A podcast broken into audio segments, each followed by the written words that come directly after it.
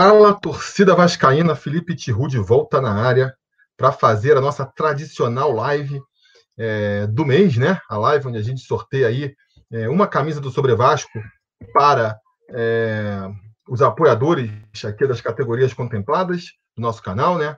Mais uma vez eu deixei para o último dia do mês, que nem no, ano, no, no mês passado, né? Um domingo, domingo à noite, eu fico até pensando, pô, domingo à noite, normalmente é dia de quê, né? Dia de jogo do Vascão. Fui até ver se no universo paralelo, onde a, é, essa pandemia não atacou, não atacou o planeta inteiro, é, que jogo estaríamos vindo, né? É, e a gente estaria vendo com certeza uma vitória do Vasco sobre o Grêmio em São Januário, quinta rodada do Brasileirão, mas infelizmente não rolou. Dar aqui um salve para o Juninho do Machado da Gama, que está aqui prestigiando a nossa live, Arnaldo Gaio, conselheiro, a Mauri Carvalho, Pedro Albuquerque e o Danley Quintela. Muito obrigado a todo mundo que está aí é, já chegando para fazer essa live. Uh, 35 assistindo agora, mais 74 likes já. Não sei como é que funciona. Vocês sabem como é que funciona. Eu vou começar com vocês aqui por mais ou menos é, uma meia hora, né? Se tiver o papo legal, se eu vi lá que é, nessa meia hora a gente atingiu 300 likes, aí a gente posterga por mais 10 minutos. Se nesses 10 minutos a gente atingir mais 100 likes e para 400, a gente vai esticando assim, né? Enquanto a conversa estiver boa. Quando o assunto terminar, quando a gente já se prolongar demais, aí eu vou fazer o sorteio é, para os apoiadores aqui do canal, os conselheiros sobre Vasco. Beleza? Vamos então, né? Começar nossa conversa aqui. O Eliezer Magno já pergunta: qual a chance de termos um time bom em 2021? É... Defina time bom, né? Para começo de conversa, né? Defina time bom. É... Um time para ser campeão, acho que a gente não vai conseguir ainda. Né? Agora, um time um pouco mais competitivo, que permita a gente é... ter um pouco mais de tranquilidade e até sonhar com voos maiores, eu acho que a gente já pode conseguir, se a gente conseguir manter a base, se a gente conseguir é, manter a base e, de repente, com um ou outro reforço pontual, quem sabe, né? A gente, de degrau em degrau, não vai melhorando. A Mauri Carvalho, ele está perguntando aqui: 2020 é um ano perdido? Cara, na minha opinião, sim. Na minha opinião, é... o que, que a gente pode esperar de 2020, né? O Vasco na verdade, a, a, a grande dúvida para mim é o quão perdido vai ser esse ano. Mais uma vez, a gente vai entrar uma temporada aí com a preocupação única e exclusiva é, de brigar para não cair, brigar para não ser rebaixado, porque não consigo ver nada além disso, né? Ainda mais com essa crise financeira aí que, que essa pandemia vai, vai tacar a gente.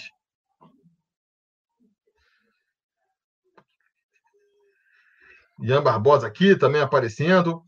É... Maico 89, qual a chance do Vasco conseguir um patrocínio de peso? Maico, eu acho que são baixas, pelo menos a curto prazo, né? Porque, por um lado, a gente deve ver a economia mundial entrando numa recessão, então o normal é que, é que o tire o dinheiro do, do futebol, né? E, além disso, eu sempre defendo aqui, eu acho que o Vasco precisa é, se reestruturar primeiro, mostrar para o mercado que, que é um, um, time, é um clube né, profissional, é, com uma boa gestão, para então conseguir atrair é, investidores de peso. Então, acho, acho que o Vasco não deve conseguir um grande patrocínio, que nem o pessoal fala aí. O maior patrocínio que o Vasco pode ter hoje é mesmo a sua torcida, né? Através do programa de sócio torcedor aí. E o que pode acontecer de repente é, de outros clubes que, que poderiam estar com patrocínio, patrocínios melhores perderem seus patrocínios por conta da pandemia. E aí a gente acaba se equilibrando, nivelando por baixo, né? Isso é uma possibilidade. Você vê aí que, por exemplo, tem, tem vários é, patrocina, patrocinadores que já estão retirando aí é, seus patrocínios. O Firmo está sofrendo com isso. Já perdeu o, o BS2 ali, que era o Master, né? Até o final do ano já perdeu outros, o azeite royal saiu também, né, de todas as, as camisetas. Então essa é uma possibilidade, né? E aí se for se o sócio torcedor passar a ser um grande diferencial, a gente sabe que a nossa torcida tem peso para fazer a diferença.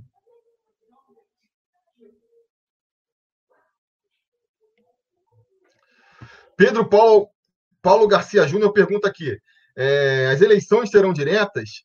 É, Pedro, teoricamente sim, né? O, acho até que o, o Roberto Monteiro, lá, que é o presidente do, da, do conselho, está tá afirmando que vai ter, vai ser direta sim, mas na prática ainda precisa aí de uma, de uma reunião do conselho, uma reunião do conselho de beneméritos para ratificar né, é, essa eleição.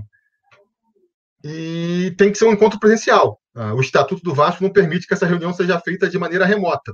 Então, é, vai depender aí do avanço da, da, da, da epidemia, né? Para isso acontecer em tempo hábil. Mas como o que a gente está vendo aí no noticiário é que está tudo voltando, né? De um jeito ou de outro, né? Preparados ou não, a gente vai, pelo visto, voltar a abrir tudo aí. Eu acho que a gente consegue sim fazer essa, essa reunião aí da, do Conselho para aprovar as eleições diretas. CLTV pergunta aqui o que, que eu acho. É, ah, posso botar. Estou tanto tempo sem fazer live que até esqueci que eu posso deixar as perguntas aqui, né? O CLTV perguntando aqui o que, que eu acho do Balotelli. Pro, pro CLTV, ele é reserva do Cano. Cara, o problema maior do Balotelli, para mim, é é que é a cabeça dele, sabe? É um cara que sempre teve muita dificuldade de, de focar né, no, no campo. Foi muito perseguido também por, por atitudes de racismo na Europa, tem isso para levar em consideração, mas também é um cara que tem a cabeça ali um pouco, os parafusos meio soltos na cabeça, né? E ele chegar aqui no Rio de Janeiro, de repente, a minha preocupação maior é essa: você vai gastar muito de caro, ele é um jogador caro ainda, né? e traria um jogador que, de repente, sabe, se deslumbra aí e, não corresponde em campo. Então, eu não faria um investimento dessa envergadura na situação que o Vasco está, com um jogador que tem esse, esse problema aí, né? A gente não tem a garantia de que ele vai corresponder em campo. Renato Vaz também conselheiro aqui falando. Fala, Vascaíno quatro meses de salário atrasado, indo para cinco e sem nenhuma perspectiva de saída. Pois é, a situação nesse final, por isso que eu respondi aquela pergunta ali do. do aqui também botar o Ian falando aqui, ó. Patrocinador de peso, essa torcida foda com as renovações do plano. Pois é, a gente tem que renovar esse plano, esse plano né, de sócios agora, fundamental para tentar salvar o Vasco aí desse buraco que nem eu estava respondendo lá para o Mauri, é, eu fico muito preocupado. Eu fico muito preocupado com em que situação o Vasco vai chegar em 2021. Eu tenho a expectativa de que o próximo presidente né, vai conseguir fazer um, um mandato melhor do que o, o Campelo fez. Acho que a gente tem candidaturas é, melhor estruturadas. Eu acho que a gente deve ter um clube mais pacificado, mal ou bem. Agora, que clube o próximo presidente vai pegar? Né? Essa é a questão. Imagina se o pior acontece e o Vasco ele é rebaixado, né? Porque numa situação dessa de ficar cinco, a gente está precisando também agradecer muito aí o elenco do Vasco da Gama, que tem sido aí muito ponta firme, tá, tá entendendo a situação do clube, né? A gente está numa situação em que muitos já poderiam entrar na justiça para sair de graça e, e não estão, né? A gente não viu nenhum caso desses ainda. Então, é, essa é a minha preocupação principal hoje, sabe? Tentar fazer um esquema de. De. Calma aí, deixa eu fazer pergunta aqui. Ian Barbosa, como não ter o parafuso solto sofrendo racismo da própria torcida? Ele estava jogando bem e fazendo gols na França antes de ir para o Brecha. É, então, é o que eu estou falando, né? São é, são casos e casos. Ele está justificado, na, mais do que justificado na Itália. Né? Eu acho que ele não deveria mais jogar na Itália, que é um país onde a torcida é extremamente racista.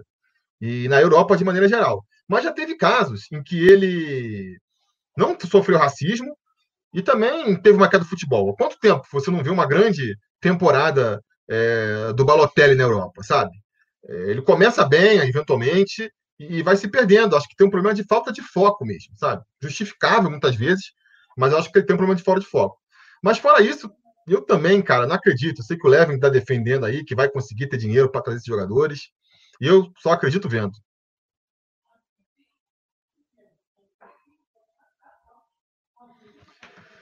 Anderson Lima, só com uma boa venda na próxima janela para chegar lá com salários em, em dia em 21? Pois é, acho que pode ser que uma boa venda nem consiga fazer isso, né? Eu acho que nessa altura do, do, do, do campeonato, é... É, não tem como, né? De onde que o Vasco vai tirar mais dinheiro? Vai ganhar menos dinheiro da Globo, porque por causa desses cortes, tudo. É, patrocínio vai ser difícil de arrumar agora. A gente. Se a gente conseguir. A, a grande esperança é o sócio torcedor, mas também não acredito que vai o sócio torcedor sozinho consiga fazer o Vasco pagar todos os salários que faltam aí.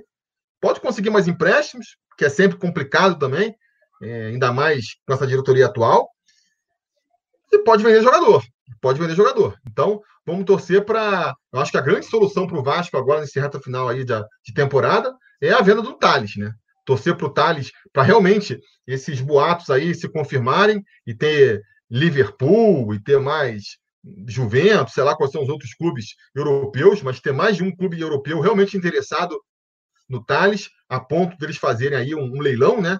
E a gente conseguir uma boa bolada. E aí aproveita também a diferença do câmbio aí, que o euro tá, sei lá, 6, 7 reais, e consegue botar a casa em ordem até o próximo mandato.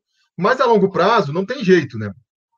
É, tem que botar a casa em ordem para não, não, não, esperar chegar nessa situação, a situação limite que o Vasco está. Agora é muito complicado, toda solução acaba doendo muito na carne, né?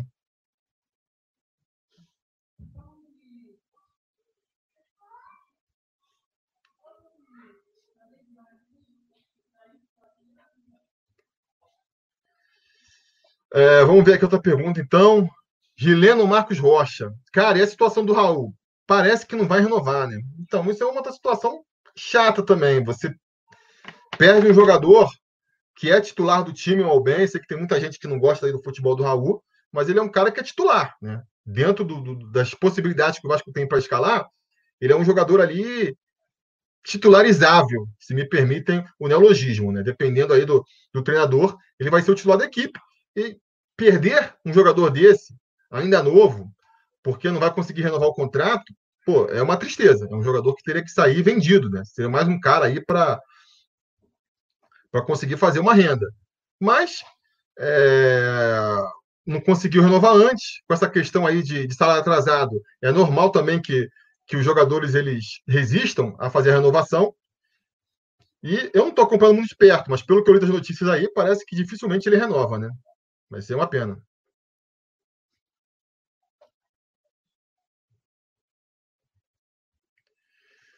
Salve aí, Francisco Amorelli, apoiador do canal. Salve aqui, Wilson Colares, falando: ainda acredito no Breno. Dizem que ele está apto a voltar. Ramon parece que não. Cara, é... vamos torcer, né? Vamos torcer. Não acho impossível do Breno voltar. Mas eu não apostaria nisso, né? Eu acho que as chances são, são piores. Tem menos chance dele voltar, né? Do que ele realmente. Pode ser que ele faça um treino ou outro, se contunda. Se ele voltar realmente para valer, conseguir fazer uma boa temporada, uma sequência boa no Vasco, vai ser excelente. Porque o Breno, futebol ele tem, né? Imagina você botar ali o Breno com o, com o Castan, que dupla de zaga a gente vai fazer. Vai dar até uma tranquilidade ali para os nossos laterais, que não são muito bons marcadores, passa também muito. Vai passar ali uma. Como é que se fala? Uma experiência para o grupo, né? Eu fico na torcida, vai ser um baita reforço, né? Se o Breno voltar. Agora, o contrato dele vai até o final do ano, né? Se ele não voltar agora, eu não continuaria insistindo com ele, não. Everson Souza. Felipe, você acha que o Campelo fez uma gestão razoável? Cara, eu acho que não. Acho que ele fez abaixo do razoável, fez uma gestão ruim. A gente vai entrando aí no terceiro ano do mandato dele, mais ou menos na mesma situação que, que, que ele pegou o time, ou seja, no futebol a gente continua com times muito fracos, entrando no Campeonato Brasileiro com a preocupação principal só de não cair. No termo das finanças também, não conseguiu equacionar as finanças, né? É... Chegou a ter um superávit em 2018, quando vendeu o Paulinho, mas desde então não conseguiu mais, não conseguiu em 2019, dificilmente vai conseguir agora em 2020, mesmo que venda aí um Thales da vida, só se conseguir enfileirar aí um monte de negociação, né? Thales, é, sei lá, Marrone, Andrei, mas isso me parece improvável. Então, É... Acho ruim. Pode alegar que ele teve, sofreu muita dificuldade por não ter tido ali um conselho favorável, mas isso foi uma cama que ele mesmo fez para ele também, né? A maneira como ele chegou ao poder meio que preparou ele para isso, então assim, não foi ele está pagando aí pelos seus próprios pecados, né? É, cara, assim, é, os poucos méritos que eu vejo nele são muitos aí é, empurrados pela torcida, né? Que é o caso ali da a próprio crescimento dos sócios, a construção do CT foi muito ancorado no sentimento da torcida de tentar é, fazer o Vasco voltar, né? Que eu acho que, que se deve muito mais a fatores externos do que a diretoria em si. E se for citar assim, um, um grande trabalho que eu acho que ele, que ele fez, é, foi realmente ali ter trazido o Carlos Brasil para fazer aí esse, esse trabalho na, na, base, de organização da base, que sempre foi boa a base do Vasco, mas parece que agora está melhor, está melhor estruturada. Isso aí é um ponto positivo, né? Parece que foi o. Parece que foi o, o Fred Lopes que trouxe o Carlos Brasil, mas de qualquer maneira, o, o campeão tem o, o mérito aí de, de, ter mantido ele. Esse acho que é o grande ponto positivo, grande legado que o, que o campeão deixa aí para o seu próximo, para o seu sucessor, né? Cara, tá aqui, ó. Primos Online perguntando o que eu achei do torneio de Free Fire. Eu, galera, sou completamente assim. É, noob e é, não acompanho, ignorante em termos de, de, videogame. Há muito tempo na minha vida eu tive que escolher as coisas para me dedicar, sim. E apesar de achar interessante videogame, os poucos jogos que eu joguei na minha vida, não é uma coisa que eu faço há muito tempo que eu não pego aí num, num controle remoto para jogar. Então, eu sei que Free Fire é um jogo de videogame que o Vasco está disputando lá com a sua equipe de esportes, e meu conhecimento sobre esse assunto acaba por aí.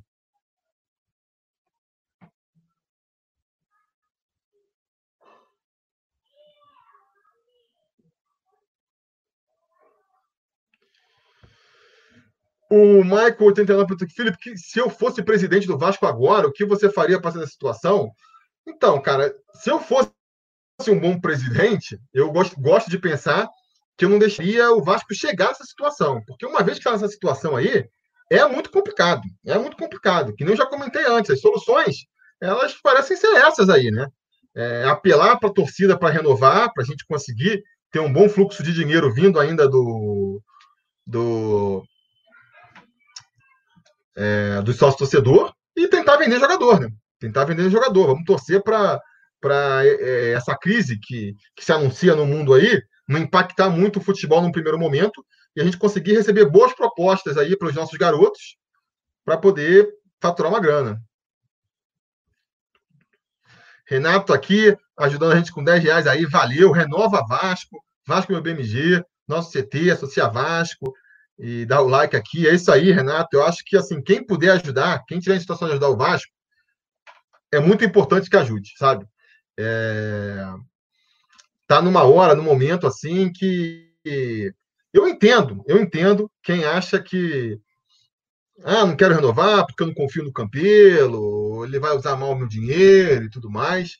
Mas a gente está numa situação em que, assim, não dá muito para ficar procurando culpado, né? É, que nem eu falei no começo da live.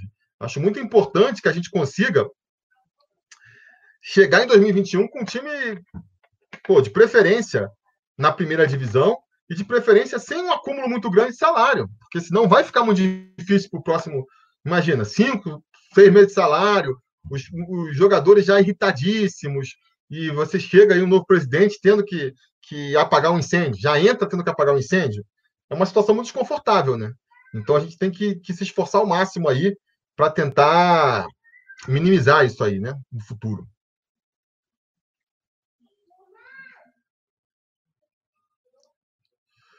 Olha aqui, ó. É engraçado aqui que o José Nilson tá falando um assunto aí que a gente comentou muito lá no, no grupo do, dos conselheiros, né? Você acha que o Lucas Santos vai ter mais então, José, a gente estava comentando isso no grupo aí dos conselheiros, inclusive se vocês querem entrar no nosso grupo do WhatsApp, apoia a gente lá no apoia.se barra sobre Vasco, ou então aqui sendo membro no YouTube, a partir de R$ reais você já tem ali o link para acessar o nosso grupo do WhatsApp.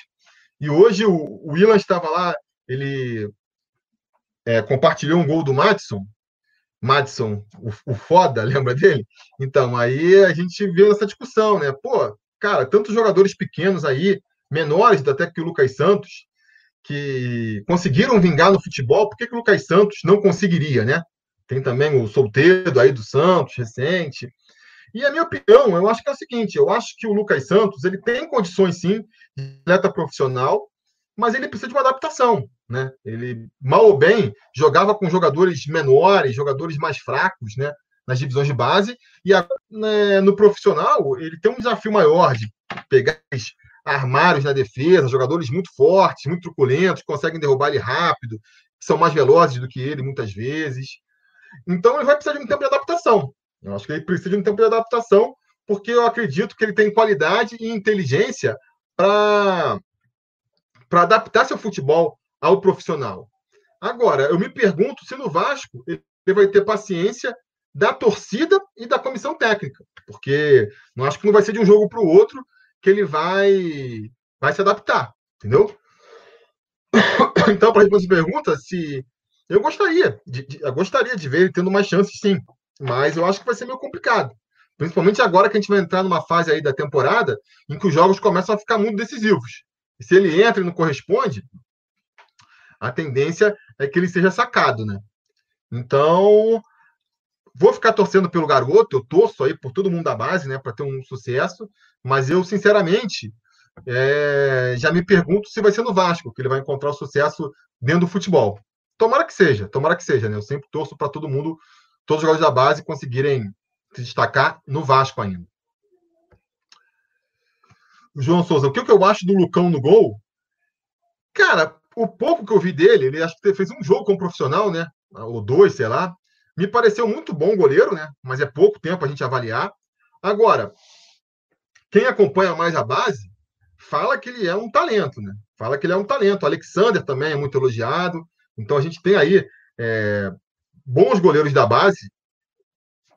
Eu acho que o Vasco também tinha que se organizar e se preparar para não precisar é, eventualmente aí, com a, com a saída do, do, Fernando Miguel, gastar dinheiro contratando um novo goleiro, né? Acho que o Vasco já deu mole no passado, contratando o Sidão, por exemplo. Perdeu espaço ali, as poucas vezes em que o Sidão jogou, poderia ter colocado um moleque da base para ganhar experiência, né? Não, colocou o Sidão. A gente nem teve um, uma manutenção de qualidade no gol e nem deu experiência para os garotos, né? Então tem o Jordi voltando agora, que mal bem ganhou experiência no CSA. Vamos ver, né? Eu espero que o Vasco não precise, é, daqui a um tempo, ano que vem, ou no próximo ano, gastar dinheiro com goleiro, a gente possa aproveitar alguém da base.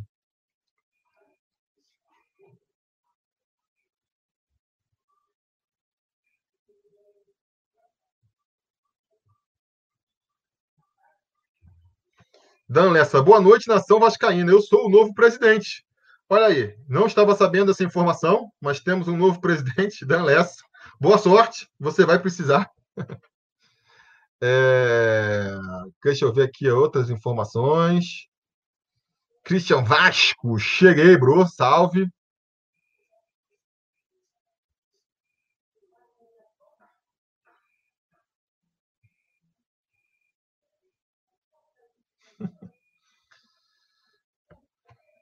Eu, Gustavo, Felipe, você vai renovar seu sócio? Gustavo, eu sou sócio.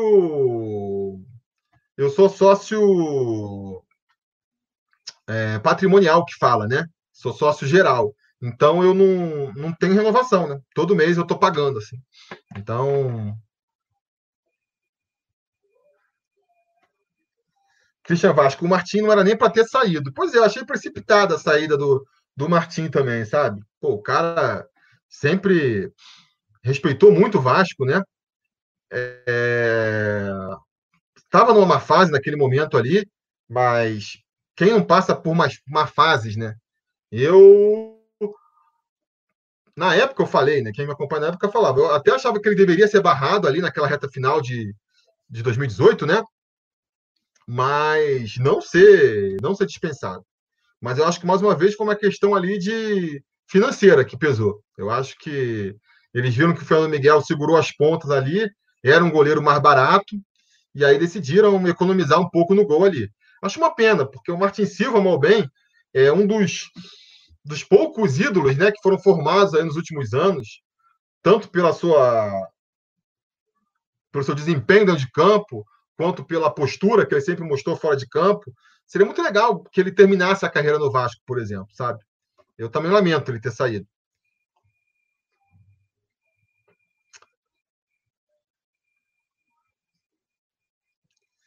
O cara tá perguntando aqui, ó.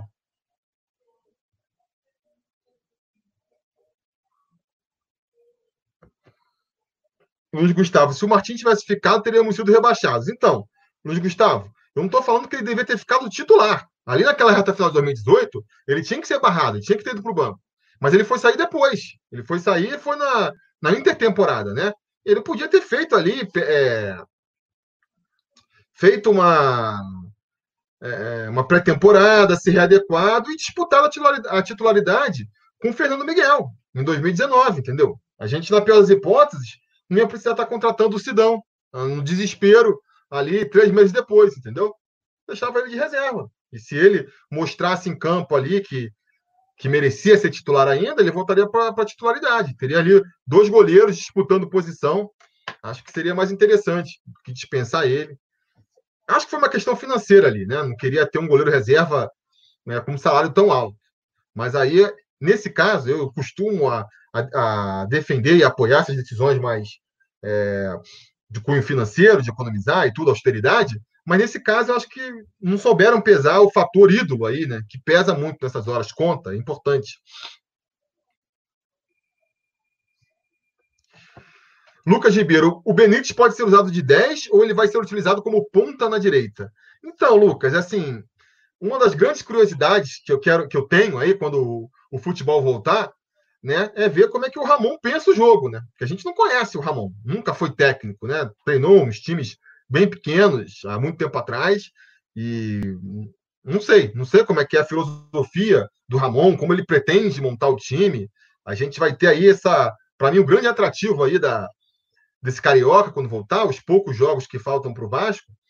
A gente vai por um lado, mesmo que não tivesse atrativo nenhum, a gente ia estar empolgado, né? Porque vai voltar a ver o Vasco aí depois de três meses sem jogar. Mas, fora isso, o grande atrativo para mim é esse, né? Ver como o Ramon está arrumando o time, se ele realmente vai conseguir ser um técnico qualificado ali a ponto de conseguir tirar o melhor desse elenco. Regis Ferreira, você conhece o Mário Coelho e o Dieguinho pessoalmente? Regis, eu conheço o Dieguinho. Naquela vez que eu fui lá no, no Rio, ele estava começando o canal dele ainda. Tinha conhecido ele tipo umas duas semanas antes. Ele tinha entrado na live, falado, a gente trocou uma ideia. Aí eu combinei com ele. De, eu ia uma, umas duas semanas depois, eu fui lá no, no jogo contra o Atlético Paranaense. Aí eu conheci o Dieguinho pessoalmente, eu conheci o João Almirante, né? Conheci vários conselheiros aqui do, do Sobre Vasco. O Juninho eu já conhecia de alguns jogos que ele veio aqui em São Paulo. Mas o Mário Coelho mesmo eu não conheci pessoalmente ainda não.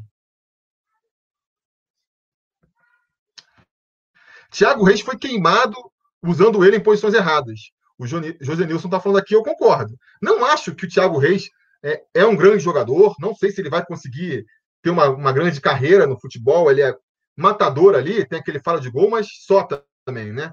Acho que ele falta um pouco mais de, de talento quando ele tem que executar outras funções. Mas isso posto, até por, por, essa característica dele, eu acho que ele tem que entrar para ser o 9, para ser o cara que empurra a bola para dentro, entendeu? Você pegar é, um jogador com as características dele e fazer ele jogar na ponta, fazer ele jogar ele do lado de outro centroavante, para mim, é, não faz nenhum sentido. Eu vi gente comentando aqui, e eu concordo.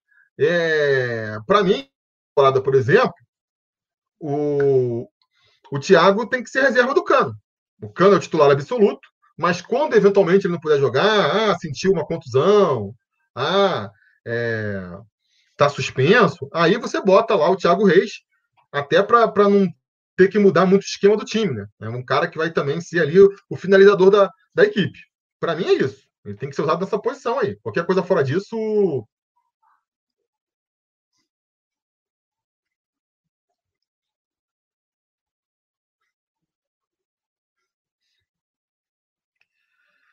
Deixa eu ver aqui. Muitas perguntas chegando. Igor Matheus Nascimento. Felipe, você gosta do Cristóvão Borges? Cara, eu gostava do Cristóvão Borges. Eu não botava tanta culpa no Cristóvão Borges lá em 2011. Lá em 2011, quando ele assumiu. Eu sei que a galera tem muita bronca daquela época. Eu acho que ele fez o que ele pôde ali, sabe? Conseguiu segurar as pontas do time. O time, mal bem, o Ricardo Gomes ele sofreu lá aquele AVC no meio da temporada. Ele conseguiu chegar com o time ainda é, brigando pelo título até a última rodada do Brasileirão. A gente ainda vendeu caro ali a derrota para o Corinthians é, na Libertadores no ano seguinte. Conseguiu é, ficar lá na, no G4 a maior parte de 2012. E só mesmo quando a crise financeira estourou, que, que teve aquelas aqueles bloqueios lá que, que tiraram todo o dinheiro do Vasco, o Vasco não tinha dinheiro nem para para pagar conta de água e atrasou com jogadores. Ali foi um parafuso mesmo. Né? Tanto que o, o próprio Marcelo é, Oliveira assumiu depois, um cara que anos, nos anos seguintes foi ser bicampeão com o Cruzeiro e, e tinha conseguido também um, feito uns bons trabalhos com o Curitiba, emendou seis derrotas consecutivas. Eu acho que ali o elenco tinha se perdido. Então, naquela época, eu tinha ali o, é, o Cristóvão até em alta conta, admito isso, sabe? Mas depois disso, não conseguiu mais fazer nenhum bom trabalho, né? A gente está falando aqui já de 10 anos praticamente. Não conseguiu emendar mais nenhum bom trabalho em nenhum clube. Então, isso meio que depõe contra ele, né? Acho que quando ele veio para o Vasco também é, foi um erro da direção, porque não valia, não compensava trazer ele com. Já é difícil ser técnico do Vasco da Gama. Você já vai ter, sofrer um desgaste natural. Aí você ainda traz um cara que a maioria da, da torcida já tem birra com ele. Pô, jogou o cara na fogueira, né? Mas, enfim, é isso, né? Eu, é, o pessoal fica conversa, com, é, conversando, ah, você não fala isso porque você não quer ser errado. Eu não tenho problema de, quando eu erro, falar, porque, inclusive, eu acho que é impossível de alguém só fazer previsões certas no futebol, né? E eu confesso, essa é uma. Eu achava, quando ele apareceu, quando o Cristóvão Borges apareceu lá em 2011, eu achava que ele era um bom treinador, que ele seria um bom treinador, mas praticamente 10 anos depois aí, né? Ele sem ter conseguido fazer mais nenhum trabalho bom, já passou por um bando de clube aí. Difícil, né? Difícil de defender agora.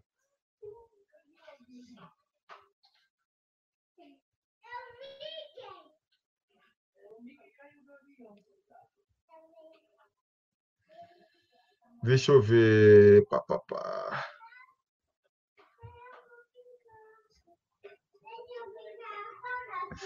João Souza. Felipe, é verdade que o Brandt chamou o Campelo e o Carlos Leite para a chapa dele?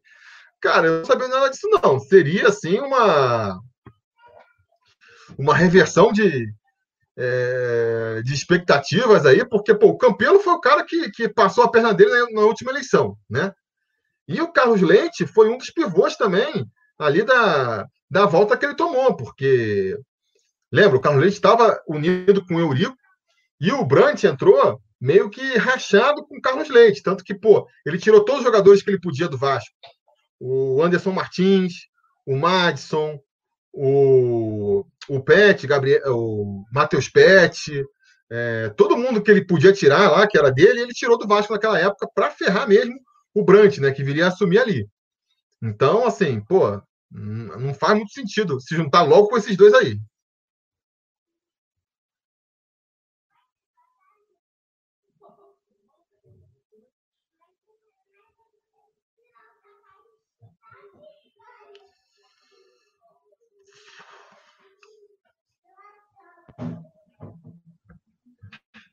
Gabriel Salvador Caldeira dos Santos, você acredita na volta do Ramon e do Breno? Cara, que eu já comentei aqui, eu não acredito. Eu acho que é impossível, né? Eu não acho que é impossível. Mas eu acho que é muito pouco provável. Muito pouco provável. Eu não apostaria na volta de nenhum dos dois. É... Vou ser positivamente é, surpreendido caso um dos dois volte, porque eu acho que o Vasco sente falta, né? Um, um, um zagueiro com a categoria do Breno faz falta em qualquer elenco do Brasil, ele jogando em alto nível de novo. E a lateral esquerda ali é um problema crônico do Vasco, né? Que o Ramon, mesmo já mais veterano, acho que poderia ajudar a resolver. Então, assim, eu torço, né? Torço para eles poderem voltar, mas eu não conto com isso, não. Vai ser aquele, aquele, aquela fase bônus que o, que o Vasco ganha caso eles voltem, para mim.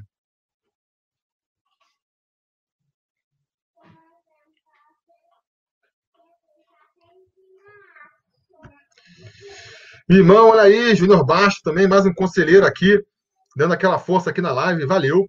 Nem sei, deixa eu ver aqui quantas pessoas estão na live, quantos likes.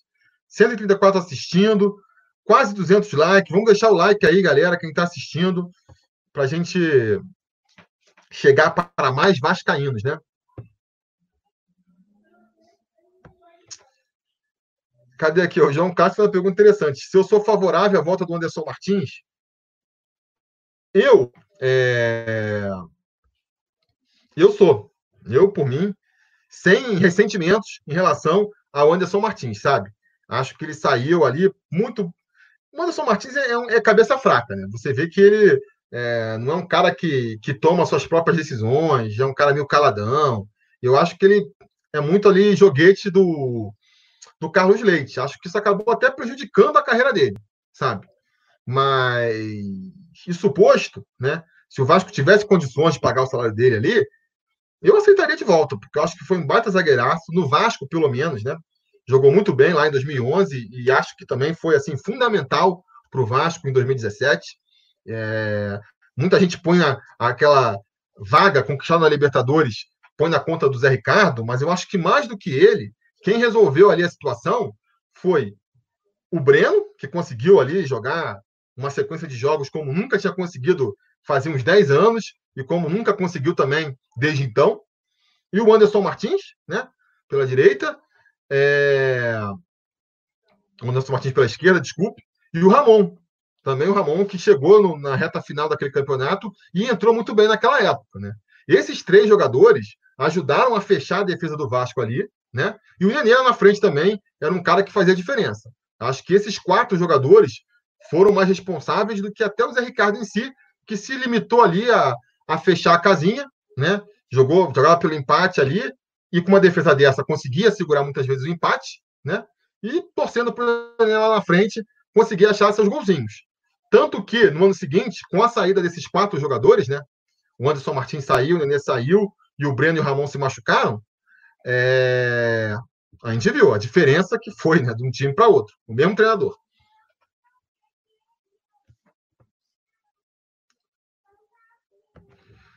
Cadê? Calma aí, deixa eu ver aqui. Esse aqui queria botar. Depois eu volto com esse aqui. É... O Breno jogou muita bola em 2017. Vitor, o Breno é um, é um jogadoraço. Assim, a, a grande questão do Breno sempre foi se ele conseguiria jogar, conseguiria atuar. Porque quando, enquanto ele atuou, ele foi ali, ele, ele surgiu mais ou menos em 2008, lá no, no, São Paulo, pô. Era um dos destaques do time, era jogador de seleção brasileira. E aí teve aquele problema lá da contusão no joelho e e o incêndio que ele fez lá, problemas psicológicos, que, que interromperam a carreira dele. E aí, quando ele tentou voltar, se contundiu e ficou nessa, nessa questão das contusões. E a aposta no Breno sempre foi a questão física dele, né? Então, até que o São Paulo repatriou ele, e ele ficou, acho que mais de um ano no São Paulo tentando se recuperar, não se recuperou. E aí o São Paulo já tinha desistido, estava empurrando ele lá para o Atlético Goianiense. O Vasco entrou na, na, jogada, e contratou ele. E aí, cara, daqueles milagres ali, ele voltou a jogar em 2017. Eu nem condeno o Vasco pela renovação com o Breno, acho que talvez não devia ter renovado por dois anos, né? Mas por ter renovado em si, eu não condeno por causa disso. Você contrata um jogador, ele começa a jogar. É um jogador, pô, diferenciado. Aí no finalzinho do contrato ele se machuca, ah, vamos renovar e torcer para ele voltar a jogar o que estava jogando, né? Infelizmente foi uma aposta que deu errado. Cadê a outra pergunta que eu falei aqui? Era isso aqui, né? Do, do Lucas Ribeiro. O meu receio é que o time do Vasco tenha mais dedo do Antônio Lopes e o Ramon não tenha total autonomia para impor sua filosofia do jogo. O que você pensa sobre isso? Lucas, eu não sei, eu acho que não. Eu acho que o, o Antônio Lopes não vai querer se meter muito nisso, não, sabe por quê? Ele poderia ser o técnico do Vasco. Se ele quisesse, ele chegava lá, ele é amigo pessoal do, do Zé Moreira, né? E tem também ali é, muito respaldo dentro do Vasco, para chegar e falar: me contrata como treinador. Há muito tempo ele vem falando que não quer ser treinador, né? não quer mais, se aposentou como treinador. Então, não acho que faz sentido ele falar que se aposentou como treinador para chegar e ficar querendo é, mexer no trabalho de quem está lá fazendo essa função. Né? Acho que ele vai servir mais para. Acho que ele, ele, ele veio mais para dar um respaldo ali para o Ramon, sabe? É, porque é difícil um treinador novo conseguir respaldo da torcida, conseguir respaldo dos próprios jogadores, aquela confiança, né? De você olhar ali e falar, não, esse cara sabe o que ele está fazendo. Rola muita desconfiança, né? E eu acho que para justamente tentar dar um pouco mais de crédito para o Ramon, é que o Antônio Lopes vem ali, né? Para ficar atrás. E, e se vier essa conversa, não, mas o Ramon é experiente, aí vai ter sempre esse contraponto. Não, mas ele tem o Antônio Lopes ali orientando ele, é, ajudando ele nos, nos, momentos mais difíceis. Acho que isso pode realmente servir, né? Pode realmente acontecer, e mas vai também servir de, de justificativa para o pessoal ter um pouco mais de paciência com o Ramon. Muitas perguntas aqui, o Felipe Borges. O Anderson Martins só joga bem no Vasco, é incrível, é realmente incrível, é realmente incrível. Eu não acompanhei ele é, fora daqui, mas você pega os corintianos, quando ele veio para cá no Corinthians, e os São Paulinos, parece que ele está tá, tá bem no São Paulo também, né? Repito, não, não acompanho de perto, mas parece que, que realmente ele só joga bem no Vasco. Porque no Vasco eu acho que ele foi um zagueiraço. Repito, acho que ele foi sempre um zagueiraço. O Júnior perguntando aqui se eu acho que o Ricardo Graça deve ser titular mesmo, mesmo com o time ficando dois canhotos na zaga. Com certeza. Eu, para mim, é, já era para ter aproveitado aí esse carioca para fazer ele ir se, se ajustando ali na, na, na, na, direita, sabe? Eu acho que não faz sentido você ter um jogador é, tão melhor do que o titular, que é o Erling, e deixar ele no banco porque ele é canhoto, sabe? Até aceitaria se tivesse ali uma disputa, tivesse um, um outro zagueiro não tão bom, mas mais habituado a jogar pela direita, e fosse um nível mais parelho, até aceitaria essa justificativa. Mas, pô, o Erlen não é tudo isso, é um jogador também mais lento, assim, né? A gente acaba ficando com uma dupla de zagas envelhecida, porque o Erlen tem trinta e tantos anos, o Castan também, acho que são de idades parecidas. Então, eu faria, eu faria esse teste, com certeza. Eu acho que é, se você pega um time como o Vasco, que já tem um elenco pouco qualificado, já tem poucas opções, e aí você ainda abre mão de um dos talentos, porque ele joga na mesma posição que o outro, para mim não faz sentido. Um dos desafios do, do treinador é justamente olhar é, quem são os melhores e tentar bolar um esquema tático que faça todos eles jogarem em campo, entendeu? Eu acho que é isso.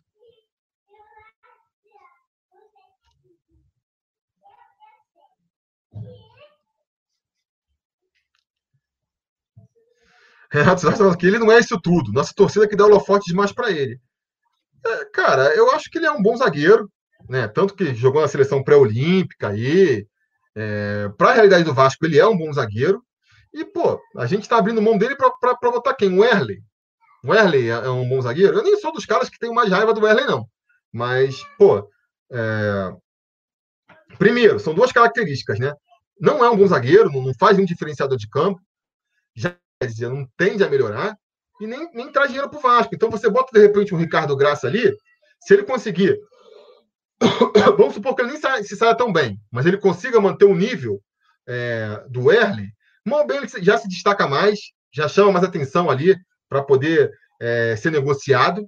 Porque se o Vasco quer vender jogador para poder pagar salário, como é que você vai vender um jogador que está na reserva? Como é que você é, chama atenção para um jogador que está na reserva? Né? E, e depois, um jogador novo, ele tem sempre a chance de melhorar, e se condicionando mais, e ganhando experiência e melhorando. Um jogador velho, veterano, a curva já está na descendente, já, entendeu? Então, assim, muito em função. É, muito em função da. Até de quem está no lugar dele, é que eu acho que ele deveria ser titular. Mas o Ian está aqui me alertando que, na verdade, o Renato está falando do Anderson Martins. Aí eu concordo a implicância. Anderson Martins, esse eu já acho zagueiraço mesmo.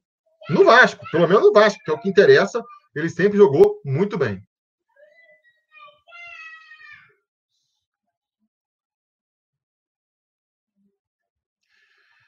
Ah, o Lucas Ribeiro, o Abel foi incoerente nessa última passagem no Vasco. Podemos dizer que foi um erro trazer o Abel só pelo nome? Ah, cara, o Abel foi muito erro, né? Não dá para dizer que não acertou nada. Não acertou nada. É... Eu não tinha grandes esperanças, grandes expectativas em cima do trabalho do Abel, mas ele conseguiu ser ainda mais decepcionante do que, do que eu imaginava. Porque não acertou nada, né? Não conseguiu é, passar. Não conseguiu passar ali aquela garra para os jogadores, não conseguiu motivar. No esquema tático também inventou um monte de maluquice. Foi três anos, três meses jogado no lixo ali. Júnior Basta aqui ajudando no superchat para falar que é o melhor canal do YouTube. Valeu, Júnior, pela força.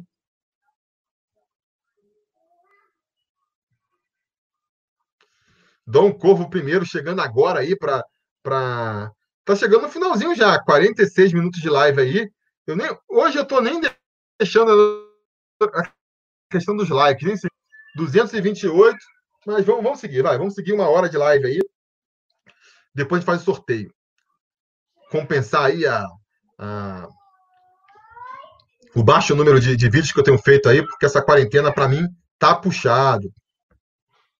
Qual é a brincadeira das crianças aí? Pois é, Christian, eu tava aqui, ó. Eu marquei essa live para as 10 horas da noite, na esperança de que, a, de que as figurinhas aí já estivessem dormindo, mas tá no fogo, né? O dia inteiro dentro de casa, e é esse fogo o dia inteiro aí.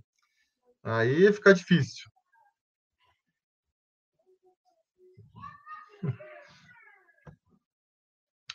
Bruno, Ricardo Gasta difícil de renovar o contrato, hein? Será que vai sair de graça? Com perdão do trocadilho, né? Será que o Ricardo vai sair de graça? Espero que não, né? Espero que não. Se eu lamentava, falei no começo aqui da, da live que, que lamentava a saída do, do Raul, lamentaria muito mais a saída do Ricardo Graça de graça. É... Parece que ele não está negociando com outros clubes, então vamos torcer para chegar no acordo. Agora, essa é uma das questões que pesa também, né? O cara vai falar, pô, eu vou renovar para ficar no banco, da, banco de reserva do Erle. Eu vou preferir procurar outro clube. Então isso também tem que ser negociado aí. Marcos Vinícius mandando um beijo para as meninas. Vou, vou, vou, pode deixar que eu vou passar. Felipe Borges, acha que o Eurico foi exorcidade de vez? Ou será que ainda teremos uma sombra pairando pelas urnas da colina? Sombra pairando, você quer dizer em que sentido? Da manipulação ali, daqueles esquemas que ele tinha, ou a influência da, da ideologia dele, né? É... Eu, sinceramente, espero que em termos aí de de manipulação de urna, de eleitores. Acho que espero que pelo menos isso fique no passado, né? É, o Adriano Mendes falou aí nessas entrevistas que ele deu que uma das coisas que ele lutou foi para fazer lá uma, uma auditoria dos sócios e que ele saiu muito porque sabia que estava bem encaminhado. Então, espero que não, não, não exista fraude, né? Isso não exista fraude. Agora, a questão da ideologia fica. Tem, né? É impossível de, um cara que foi tão assim protagonista na política do Vasco por tantos anos, é, só porque ele morreu, a, a, sua influência desapareça completamente. Acho que perde muita força, mas eu acho que ainda resiste. Né? Muita gente que acha que o, o jeito de Eurico é o jeito certo, eu acho que, que ainda tem é, isso em São Januário. E eu, eu não sei exatamente de que maneira é, essa, essas forças vão se juntar, quem elas vão apoiar. Mas que eu acho que elas podem ter ainda uma relevância, acho que pode. Eita, vamos ver, vamos ver.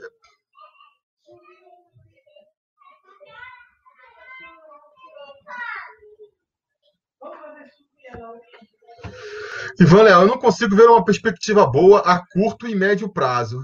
Cara, eu acho que eu sou um pouco mais otimista que você. Eu acho que. Assim, o Vasco tá, tá fazendo as coisas tão ruins que eu acho que, assim, se você bota uma diretoria com o mínimo de competência, a gente já consegue é, dar uma arrumada básica na casa que já melhora um pouco o cenário do Vasco, sabe? A ponto da gente conseguir, pelo menos, ter um time é, recebendo em dia e com um nível ali que nos permita é, respirar tranquilo durante a temporada.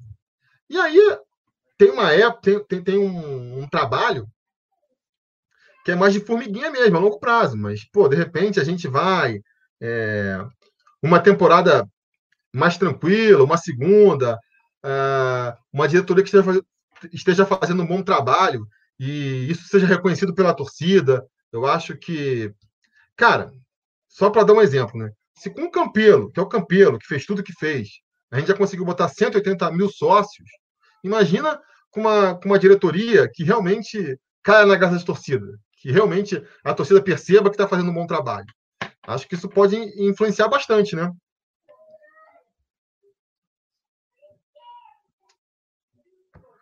O Thomas aqui, eu vou deixar o, o trocadilho para quem quiser ler aqui. Ele pergunta o que eu achei da volta do Fred para o Flowers. Cara, eu acho, eu acho assim, eu quem me acompanha aqui sabe que eu sou contra essa coisa de trazer veteranos, né? É, me opus, por exemplo, à ideia de trazer o Yaya Touré para o Vasco. Mas eu acho que a, a, exceção que eu abro nesses casos é realmente quando é um jogador que tem uma identificação com o clube. Porque eu acho que isso ajuda. Acho que é tipo um reconhecimento para o jogador, né? E ajuda a construir a história do clube também, que é importante, né? Não só os resultados. Então, para o Fluminense, eu sinceramente não acredito que dentro de campo o, o Fred ainda tenha condições de, de fazer a diferença. Acho que não. Mas eu acho que é, é mal bem aí um dos maiores jogadores da história do Fluminense, né? É o maior ídolo recente do Fluminense. E eu acho que eles fazem bem aí de trazer o cara para a torcida dos caras se empolga, cria aí justamente essa essa ligação, né, que, que vai ficar para frente. Já, já existe, mas reforça essa ligação entre, entre o jogador e o clube. Então, acho importante para eles. Dentro de campo, repito, acho que os caras estão montando ali uma equipe de master. Né? Tem pô, o Nenê, o Fred, o Ganso, que não é velho, mas corre que nem se fosse. É um desafio lá para o Odair, é, Odair Hellman, né? Aí é outra questão. Mas, institucionalmente falando, eu acho que, que é bom. Qual é o melhor jogador do Vasco que teve nesse século? Cara, é difícil, né? Foi um século ruim. A gente pode. Porque, assim, a tendência normal é a gente lembrar de grandes jogadores como Romário, Edmundo, Juninho, Felipe. Mas eu acho que o melhor momento desses jogadores não foi nesse século ainda, né? Talvez o Felipe tenha tido um pouco ali ainda, né? Não sei, porque ele ainda jogou ali na, no comecinho dos anos 2000 no Vasco. É... Não sei. Eu acho que eles, o, o, auge desses jogadores no Vasco foi no século passado ainda, né? É... Então, se eu for seguir esse critério aí de um jogador bom que atingiu o ápice no Vasco, eu acho que eu diria o Dedé. O Dedé realmente era um zagueiraço em 2011 ali, merecia a seleção. Eu acho que se não fosse a, as contusões ali que perseguiram ele depois que ele saiu do Vasco, ele seria um, um jogador, um zagueiro de seleção, poderia disputar uma Copa do Mundo. É, então, acho que eu diria o Dedé. Foi o jogador. Eita.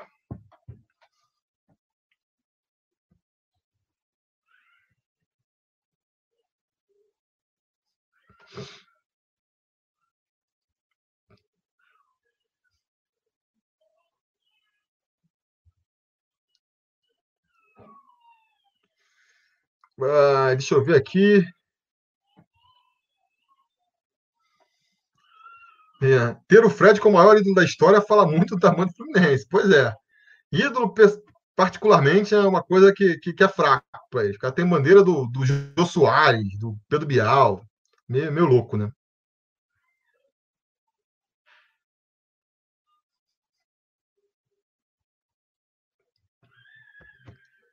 Felipe Melo, em quem você apostaria hoje de ser o próximo presidente, independente da sua preferência ou desejo? Cara, eu acho.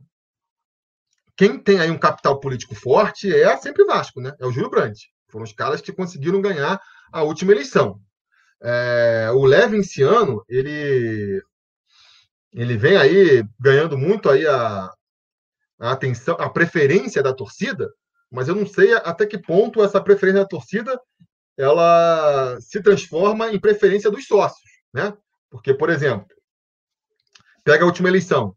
Se, se fosse pela, pelas pesquisas da torcida que a gente fazia, o Júlio Brandt tinha ganhado a chapa ali, o Brandt campeão, tinha ganhado com 80% dos votos, né?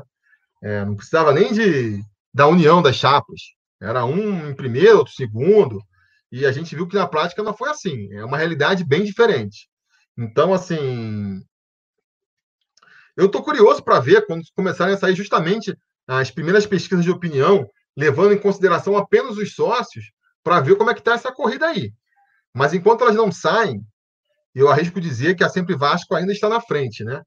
Acho que muita gente, por exemplo, é, condena eles por ainda não terem se apresentado. O Júlio Brandt não é oficialmente ainda candidato a Sempre Vasco. A Sempre Vasco não apresentou ainda uma chapa, as propostas. Mas eu acho né, que eles estão fazendo isso porque tem a informação de que, de que eles estão jogando parado, né? que é os outros que têm que correr atrás. Né? Não acredito que eles estão vendo todo mundo se mobilizar em volta aí e não estão fazendo nada porque não querem. Acho que eles têm informação, têm ali uma estratégia é, que justifica isso, né? Então, acho que eles ainda são os favoritos aí.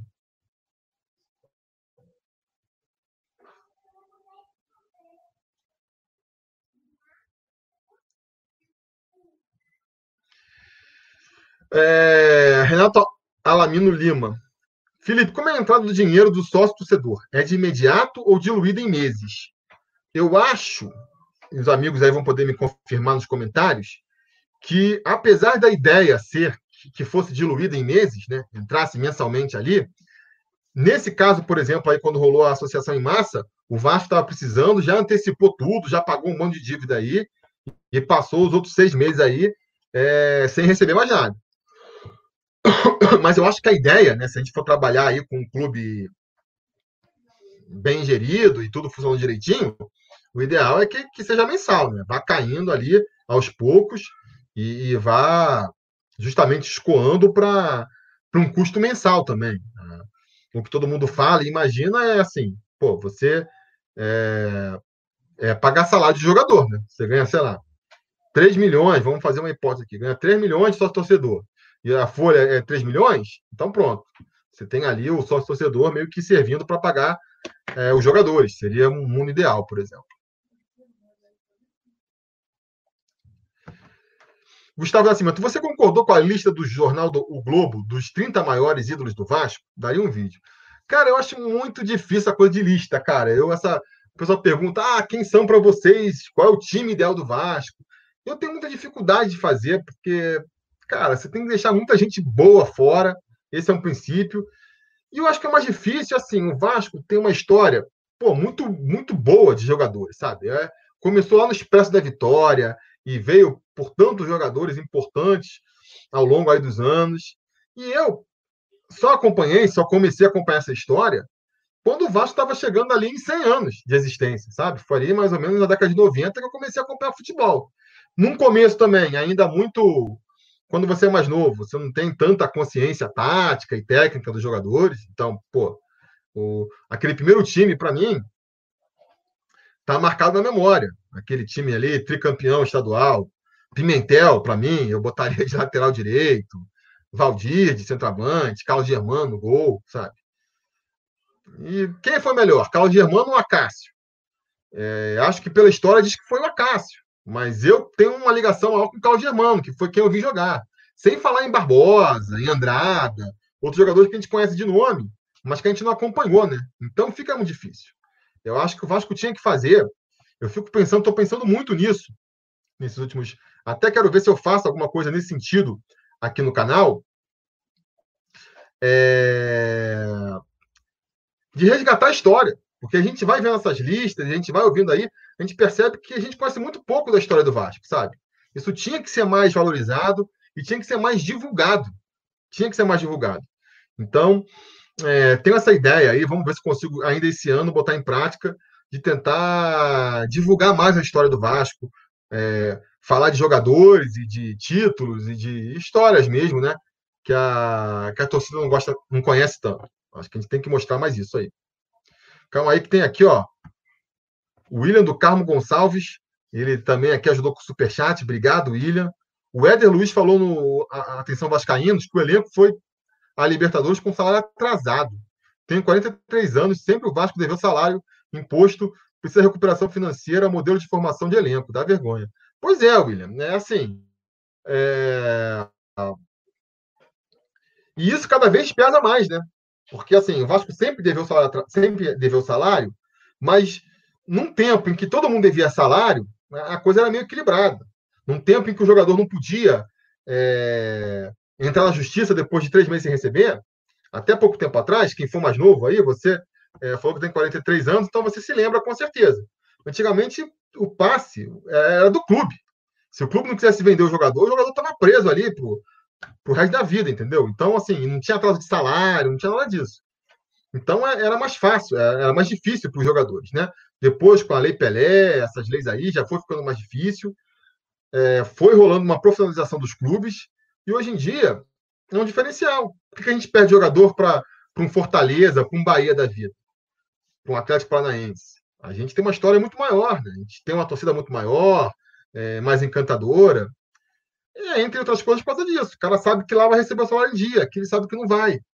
Aí faz aquela coisa que eu já vi jogador tipo na época do Flamengo também devia muito, que ela falava, cara, pô, eu, se, se tem uma proposta do Flamengo, é, e, eu, eu peço o dobro do que eu pediria para outro clube. Porque eu não sei se vou receber, vou receber daqui a 10 anos. Com certeza eu acho que o Vasco sofre um pouco isso também. O cara, às vezes, prefere receber menos em outro clube, mas ter a garantia de que vai receber em dia, do que ficar aqui para saber quando é que vai receber, se vai ter que ficar aí 20 anos sem receber às vezes. Cara, eu acho é, é o que eu estava falando no começo, sabe? Eu acho que assim, poucas coisas é, já podem ajudar o Vasco a, a, ter um crescimento. Isso é uma delas.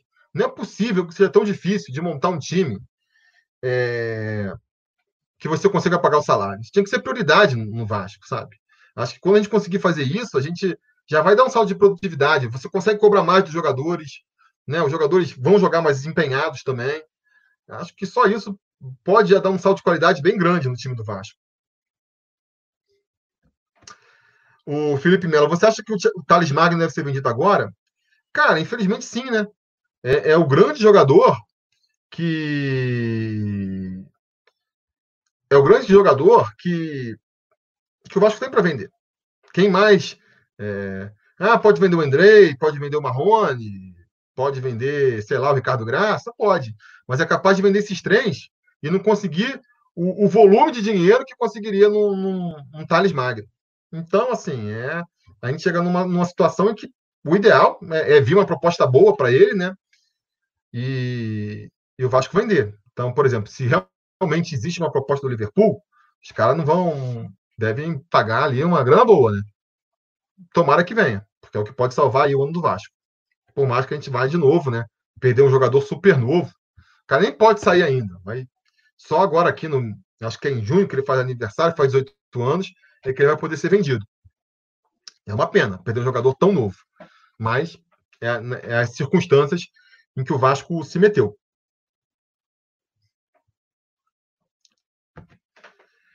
Ivan Leal aqui, ó. Prometer mundos e fundos é a estratégia política mais velha e manjada de todas. E sempre tem alguém que acredite nela se fosse tão fácil fazer, alguém já tinha feito. Pois é, eu, cara, nem quero falar, tá falando do Levin aí, com certeza, né? Nem quero entrar nesse assunto aqui, porque já estou me desgastando aí com os apoiadores do Levin a semana toda, lá no Twitter, principalmente, nos comentários, né? Os meus vídeos recentes foi muito falando sobre o Levin. Mas eu, cara, concordo com você, assim, eu, eu acho muito do motivo de eu defender uma, um caminho mais é, pé no chão, um caminho mais austero, é, não é porque ah, falta ambição, né, falta acreditar, que nem o pessoal defende. É porque eu olho em volta. Eu olho em volta. Os times que, que partiram para soluções mais ousadas, mais megalomaníacas, estão é, quebrando a cara. Estão quebrando a cara.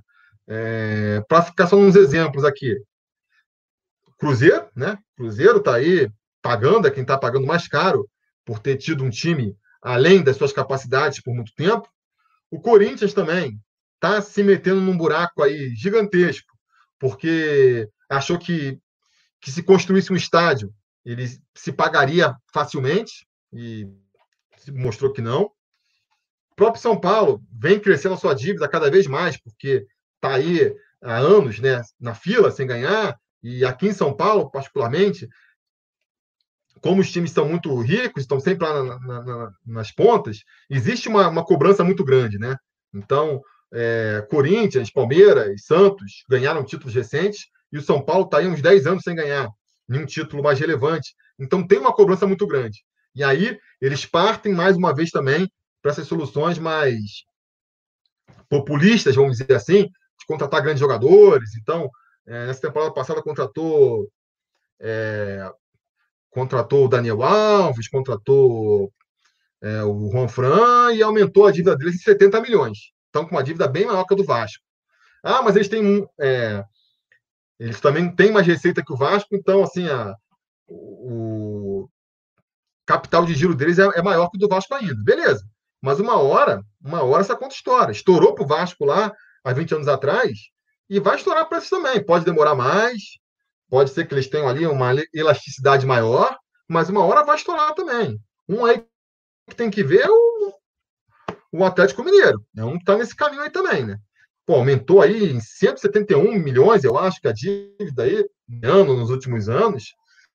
E eu, sei lá, se o cara segura, né? Eu prefiro, eu acho que se você for ver os times que estão ali na, na cabeça, você tira a, o Palmeiras, que é um caso excepcional, que, que é o patrocinador torcedor, aí é um caso específico, né? É, foi meio que o caso do, do Fluminense com a Unimed. Não é uma coisa de mercado. É o dono da Unimed, ele é o presidente da Unimed, que, que era tricolor e resolveu ajudar os caras, aí fica fora do mercado, aí é diferente. Mas fora um caso desses, o Flamengo, que é o grande case de sucesso do momento, a gente tem que lembrar, né? É um processo que começou lá em 2013 e só foi dar resultado agora em 2019. Então você pega aí, ó, seis anos, né, para poder é, fazer sucesso.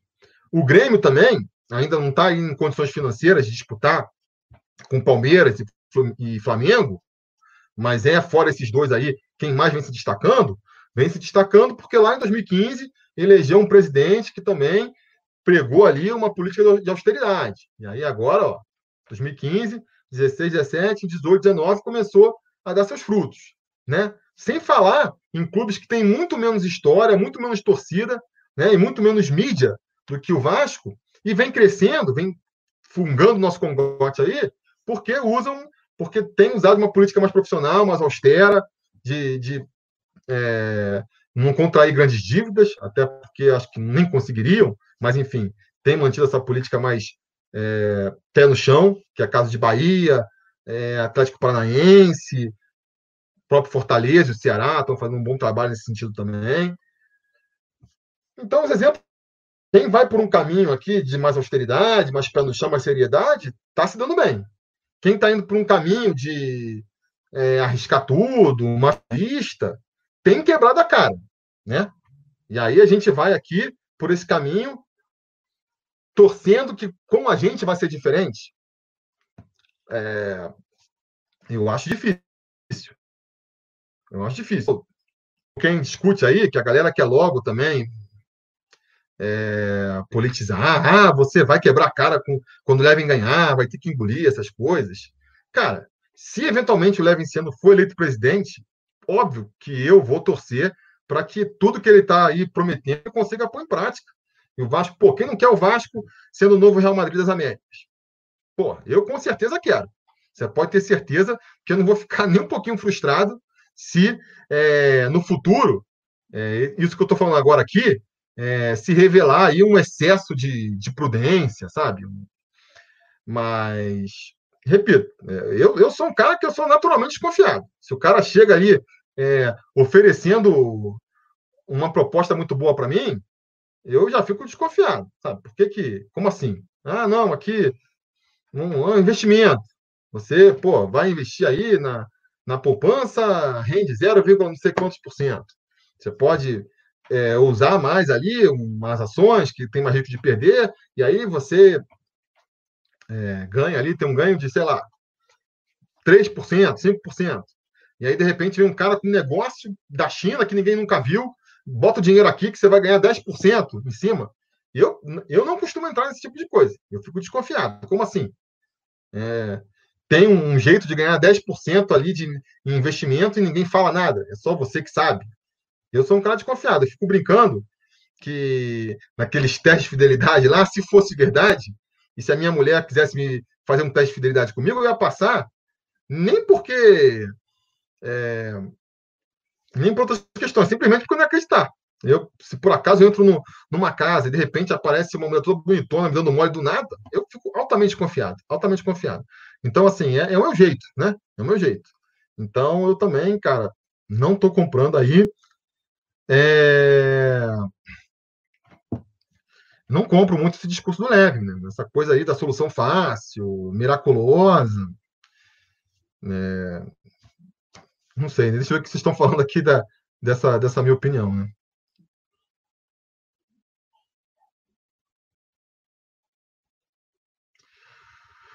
O Bruno Moraes. Em 2015, o Romildo assumiu, e em 2017 o Grêmio ganhou a Libertadores. Então, e ele assumiu com essa, com essa política de austeridade, não foi? É... E eu acho que o Vasco também pode, é, de repente, trazer resultado é, muito antes, até antes do que se espera, jogando parado de novo, né? Eu estava vendo uma entrevista do. Vendo uma entrevista do Bruno Maia com o Mauro César, muito interessante até, fica aqui a indicação, e aí um ontem ele fala assim, pô, o Vasco, ele tá, ele já foi um dos clubes mais endividados do Brasil, e ele está caindo na, na tabela, não porque a dívida dele está diminuindo, mas porque a dívida dos outros está crescendo, né? Tem muita gente aí se endividando para tentar montar bons times. Então, numa dessas, de repente o Vasco monta um time ali equilibrado, de boa, eu acho que se você consegue ali um mínimo de, de, de equilíbrio e, e, de passar aí essa, essa responsabilidade para o mercado, você já consegue montar times melhores do que Bahia, é, Fortaleza, Goiás, Atlético Paranaense, só para ficar nos times que terminaram a nossa frente no último Campeonato Brasileiro, né? Porque a nossa marca é muito mais forte que a deles, certo? A gente já consegue também, de repente, ficar na frente de outros times grandes, aí dos 12 grandes, que estão em, em, dificuldade. Fluminense não tem muito dinheiro para investir, Botafogo também não tem, Cruzeiro está na segunda divisão, ninguém sabe se vai conseguir subir. Né? De repente, um Corinthians aí também tem feito as coisas difíceis, não tem montado grandes times. Aí você vai fazendo, de repente o Atlético dá errado lá, e aí nessa, você, mesmo sem um grande time, consegue ir subindo, já consegue uma vaga na Libertadores. E aí, se tem um time competitivo na Libertadores é, é, muito do acaso, um jogo bom, você consegue, sobe. De repente, vamos subir. Supor que o Vasco, é, com um pouquinho mais de, de austeridade, um pouquinho mais de equilíbrio das contas, já consegue segurar por mais tempo um Thales Magno e um Paulinho. Imagina, se o Paulinho não estivesse no Vasco. Se o Thales Magno subisse, ainda pegasse um Paulinho no time também, ainda conseguisse pegar um Douglas Luiz. De repente você consegue ali. Aconteceu, por exemplo, em 97, né? A gente deu muita sorte naquele time ali. É, a gente fala muito de Edmundo, que foi ali uma. É, que foi o grande astro, mas aquela equipe ali foi também ali, ó, uma conjuminação de fatores. Mauro Galvão e o Evair, que, que o Vasco trouxe, chegaram com muito descrédito, porque já eram jogadores mais velhos, né? O Felipe e o Pedrinho eram jogadores estavam subindo da base, ninguém conhecia. O Juninho também é um jogador que ainda estava se, é, se firmando no futebol e cresceu muito em 97, né? tinha chegado dois anos antes, é, completo desconhecido. É, apostou em jogadores de, de é, time pequeno, o Odivan e o Nasa, chegaram da, do Madureira e do americano, ninguém conhecia, não teve disputa, não foram caros, e o time encaixou, entendeu? Encaixou e foi o que foi. Então, assim, acho que se você prepara minimamente o terreno, você abre espaço para que essas coisas aconteçam. Não dá do jeito que o Vasco está. Sem é, dinheiro para pagar salário, você não vai conseguir. Eu acho muito difícil essa, essa postura que o Vasco tem de tentar buscar um jogador já consolidado. Porque, cara, que jogador com o mínimo de mercado vai olhar para um jogador com o mínimo de mercado vai ter várias é, alternativas, várias propostas na mesa. Ele vai olhar para todas elas e vai considerar ah, Van do Vasco, que atrasa salário, que, pô, é maior confusão, é, nem tem CT, é, sabe? Acho difícil, acho difícil. Acho que se o Vasco melhora um pouco, já consegue. É, aí pinta um jogador bom também, não, não dura seis meses. Né? O Douglas, ele apareceu no Vasco no meio de, de 2016, ali no finalzinho, reta final da, da Série B, não chegou a disputar o brasileiro é, pelo Vasco, né? no ano seguinte. Lá no começo do Brasileirinho, já, do Brasileiro já rodou. Paulinho também. Ele começou a se firmar no finalzinho de 2017, ali, antes de começar o Campeonato Brasileiro, já, já venderam um garoto. E o Thales vai pelo mesmo caminho. Vai ficar um pouco mais aí, porque tem que esperar lá 18 anos, mas acho muito difícil de. Então, é, os talentos da base você não consegue segurar nenhum ano, vende logo. Né? Jogadores consagrados você também não consegue trazer. Escolhe muito mal os investimentos que faz. Jogadores aí, quando está jogador já velho, que não tem chance aí de, de, de, de dar resultado, traz jogadores que, né, Raul, William Maranhão, jogadores novos ainda, mas que não entregam em campo, né? É, Marco Júnior. Então, assim, tem que resolver muita coisa. Fazer, de repente, ali aquela, um centro de, de inteligência mais bem trabalhado, que nem o. Uma coisa que eu acho que faz sentido.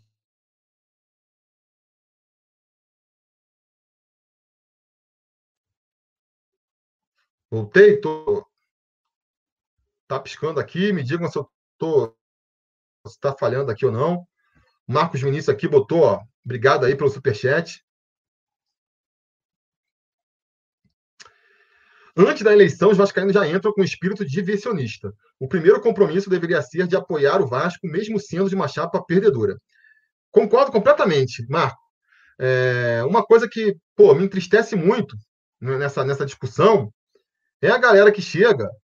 É... Vocês estão ouvindo aí? Voltou aqui, falou. Espero que, espero que estejam me ouvindo bem. É... Vocês ouviram aí a, o, o, comentário do Marcão, né? Eu vou, vou, vou ler de novo para vocês aqui. Antes da eleição, os vascaínos já entram com espírito divisionista. O primeiro compromisso deveria ser de apoiar o Vasco, mesmo sendo uma chapa é, perdedora. Eu concordo completamente. É, sabe, acho que, que nem eu já estava comentando antes, a coisa assim, ah, pô, é, vocês vão, vão quebrar a cara, essa coisa de ah, você não é Vasco, só porque eu não estou apoiando o candidato, ou porque eu faço uma crítica, sabe? Acho que a gente tem que fazer crítica sim. Acho que a gente. O momento para criticar e para questionar é agora, entendeu? Não é depois que foi eleito, sabe? Ah, tem que acreditar. Tem que acreditar depois que já está eleito, que não tem mais. Você não tem mais o que decidir. Antes, quando você tem ainda a opção, você tem que ah, duvidar. Não é acreditar, é duvidar. Duvidar de todo mundo e tentar se informar e se perguntar. É... Aí tem sempre essa aqui também, que o pessoal fala. Deixa eu ver se eu consigo botar aqui para vocês. Do Felipe Melo. Caramba, cadê? Ah, mas o Brant não ia trazer o Betor, com o Vasco em debandada, sem material esportivo, nem passagem na pré-Libertadores. Ia ser o primeiro ato dele, o Etor.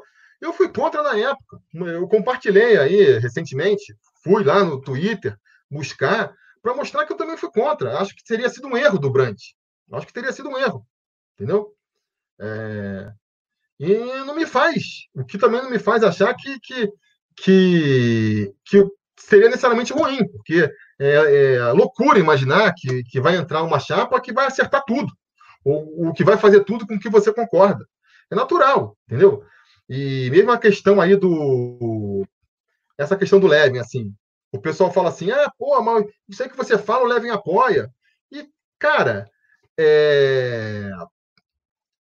Eu defendo muita coisa que o Levin defende. Eu acho que tem muitas propostas interessantes. Proposta da Casa Vasco, cara, eu acho que é uma proposta é, super interessante. Questão ali de, de profissionalizar, é, botar um CEO, trazer, é, de repente, conseguir fazer uma. É, como é que se fala? Uma agência de marketing para gerir o, o marketing do Vasco. Eu acho que o que me incomoda nele é o cara quer fazer tudo ao mesmo tempo, sabe? E não tem como fazer tudo ao mesmo tempo é, sem se endividar. sem dobrar a aposta. E aí eu acho que assim, é um excesso de, de otimismo que, se depois não se confirma, a gente quebra a cara, entendeu? É, essa esse é o meu principal ponto com, com, com a proposta do Levy. Eu acho que ele é bem intencionado, eu não tenho nada contra ele, nem conheço ele. Agora, acho que, cara, é uma proposta ali muito no, no sentimento mágico, de que, pô, vai, tudo vai dar certo, a gente é só acreditar, tem que confiar. Não é assim que, que leva as coisas, sabe? Esse é o meu questionamento. Mas posso estar errado também, sabe? Não acho que você que está defendendo aí o, o, o Levin é menos vascaíno do que eu. Ah, você vai quebrar a cara se o outro for, se ele perder, sabe? Ah, não, sou completamente contra isso. Acho que a gente tem que. É...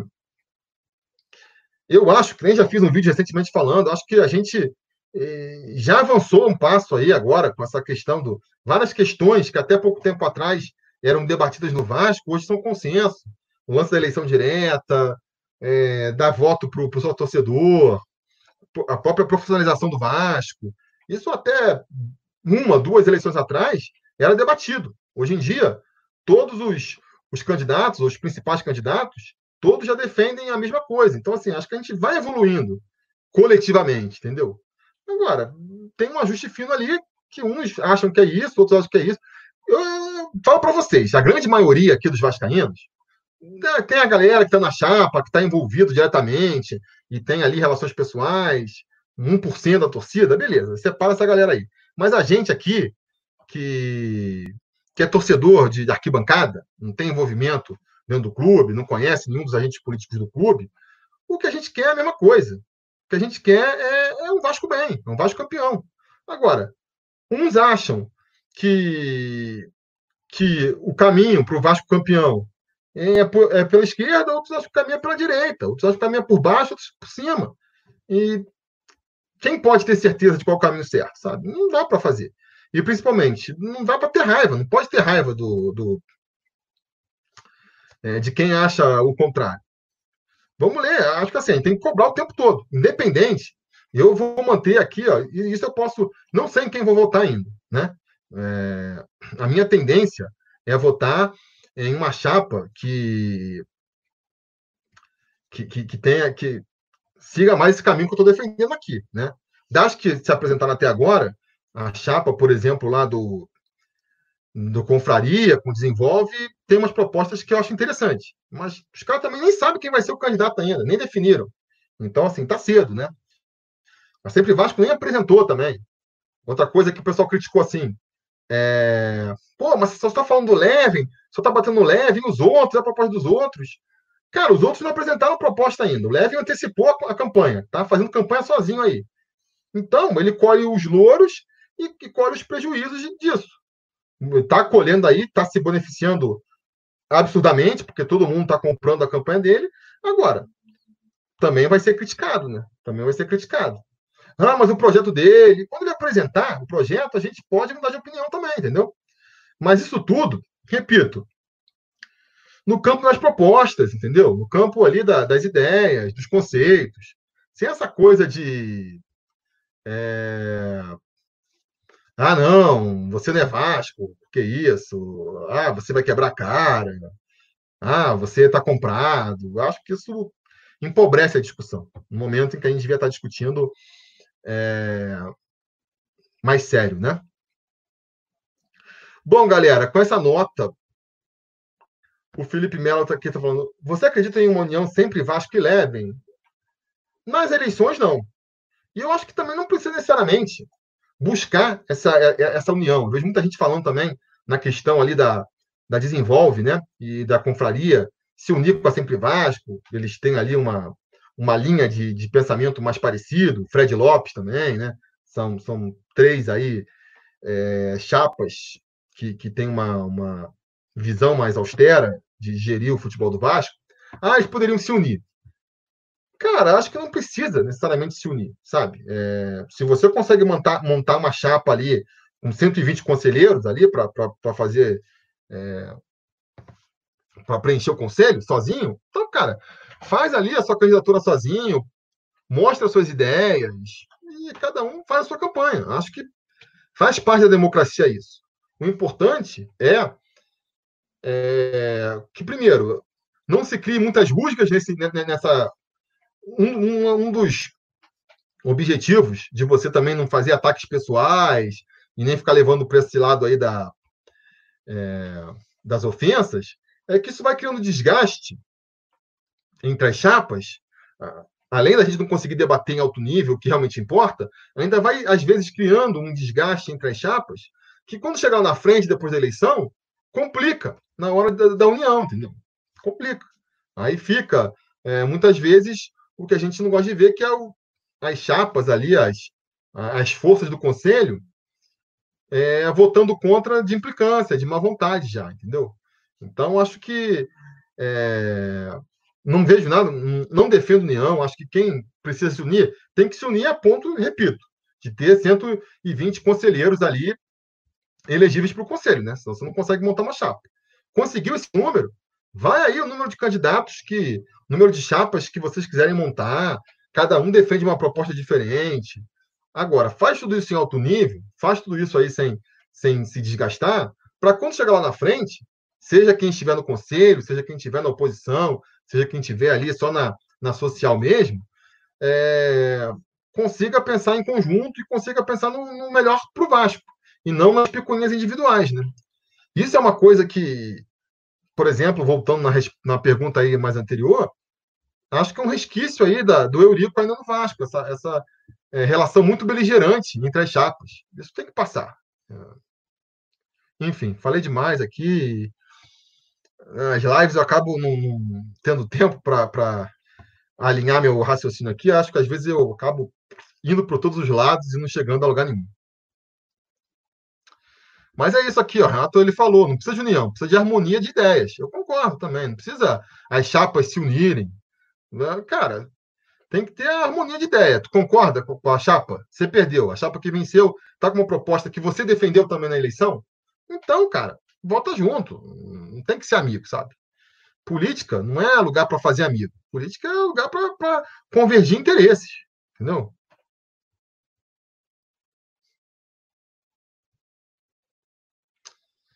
É, vamos caminhando para o final aqui, que a gente já está com uma hora e meia de live, mas é, vou responder mais umas perguntas aqui. É, o Dom Cor falando, Felipe, você acha que a gente tem potencial para recuperar financeiramente no mesmo tempo que o Flamengo, ou vamos levar mais tempo? Não, assim, a tendência é que a gente leve mais tempo, né? Porque os caras têm ali uma. Primeira coisa, um, um benefício ali, um olhar carinhoso muito grande da, da Globo, né? Encheu eles de dinheiro. Isso aí meio que ajudou muito eles. Os caras, ao mesmo tempo que estavam ali reestruturando, é, teve a implosão dos clubes dos 13 lá, e a Globo injetando duas, três vezes mais para eles do que para os outros clubes. Isso já dá uma vantagem gigantesca. E eu não vejo, em curto, médio prazo, a gente conseguindo ganhar das televisões o mesmo que eles ganham. É uma questão política, né? Então, isso a gente já perde no primeiro momento. Eles ganharam também um estádio de graça. Isso é uma coisa que eu, eu acho que a torcida do Vasco se mobiliza pouco, né? Ah, ah eu vejo a torcida do Vasco disposta a abrir mão do Maracanã. Ah, toma aí, Flamengo. Toma para você, Maracanã. Cara, um estádio é, histórico, um patrimônio do futebol mundial, que é nosso, a gente vai abrir mão. Acho que a gente perde nas duas pontas. Perde desvinculando a nossa história da história de um, de um estádio icônico e perde porque está entregando de mão, de mão beijada para o rival. Os caras estão ganhando um estádio é, padrão FIFA, 70 mil lugares, sem desembolsar um puto do bolso. Não tiveram custo nenhum para construir. Tem que pagar lá um aluguelzinho pro forma para o Estado. Pô, isso é, é um desequilíbrio financeiro muito grande.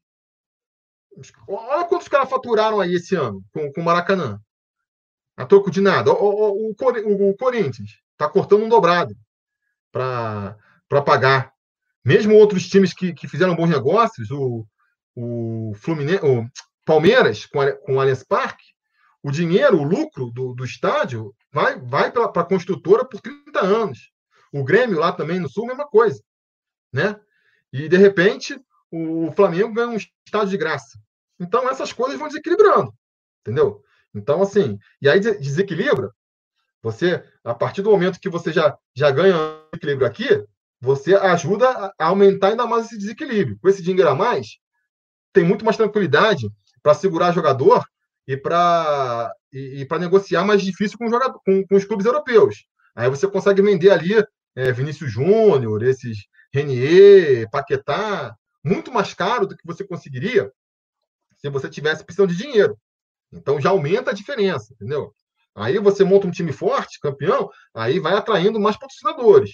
Então, assim, esse empurrãozinho que ele ganhou da Globo e do governo do Estado é, ajudou a aumentar ainda mais a diferença. Não sei se a gente vai conseguir é, ter uma. conjuminar as forças ali para conseguir bater de igual para igual é, com eles em tão pouco tempo. Mas eu acho que também, assim, a gente tem que. Eu sei que é difícil, são nossos rivais históricos e a gente está sempre mirando para eles, mas talvez seja assim. A gente está muito lá atrás, sabe? Vamos tentar é, subir um degrauzinho de cada vez. Vamos primeiro se afastar é, do bolo de ter que ficar brigando por jogador e por posição e por título com Bahia, com Fortaleza, com Ceará, com Botafogo e Fluminense da minha da vida, sabe? Perdão aí dos botafoguenses e tricolores que, que estiverem assistindo. Vamos sair primeiro de agarrar esse pilotão aqui, ó. Pá! A gente está não estamos brigando com esses caras mais, estamos acima desses. Num segundo momento, começar a, a encarar de igual para igual ter um time competitivo, não, olhar mais com, com receio, para os outros clubes aí é, tradicionais que estão melhor estruturados que a gente hoje. Então, pô, não é para a gente ter medo de encarar um um Grêmio, um Atlético Mineiro, um Santos, né? Num segundo momento, os grandes lá de São Paulo, Palmeiras, São Paulo, é, Corinthians, e a gente vai chegando, vai subindo, entendeu? E o Flamengo é o Flamengo. Pode ser também que eles tropecem, do mesmo jeito. Uma coisa que quem acompanha o futebol mais tempo sabe é que no futebol, no, no futebol brasileiro, nada é permanente. Os grandes clubes, eles se dissolvem no ar. Quem diria ali que em 99, ali 98, 99, 2000, em dois anos o Vasco já está montado, sabe? Quem viu ali o Palmeiras de 93, 94, falou, pô, os caras mandar no futebol brasileiro por muito tempo. E um ano depois já não estavam mandando mais. São Paulo, há 15 anos atrás, lá, quando ganhou o tricampeonato, galera, putz, São Paulo agora nada de braçada, vai, vai ganhar todos os títulos, vai ser São Paulo contra Rapa. Tá aí 10 anos sem ganhar título. Então, assim, as coisas mudam. Os caras têm uma soberba natural dele ali, deles, que, cara, é o caminho para cair, né? Então, de repente, numa dessas, é, não tem que me preocupar com eles. Quem tem que se preocupar com eles são eles. A gente faz o nosso aqui para quando pintar a oportunidade, a gente poder agarrar. É isso que eu acho. É, galera, tá muito bom o papo, mas a gente está aí com uma hora e meia de live e ainda precisamos fazer o nosso sorteio, não é mesmo? Então, vamos aí é, fazer o sorteio das camisas. Deixa eu tentar preparar aqui o, o nosso cenário. É, calma aí. Vou botar aqui, ó, o nosso sorteador. Deixa eu ver se eu acho aqui o site sorteador. Vou botar aqui a lista. São 52 números concorrendo agora. E agora, deixa eu ver se eu consigo compartilhar minha tela aqui.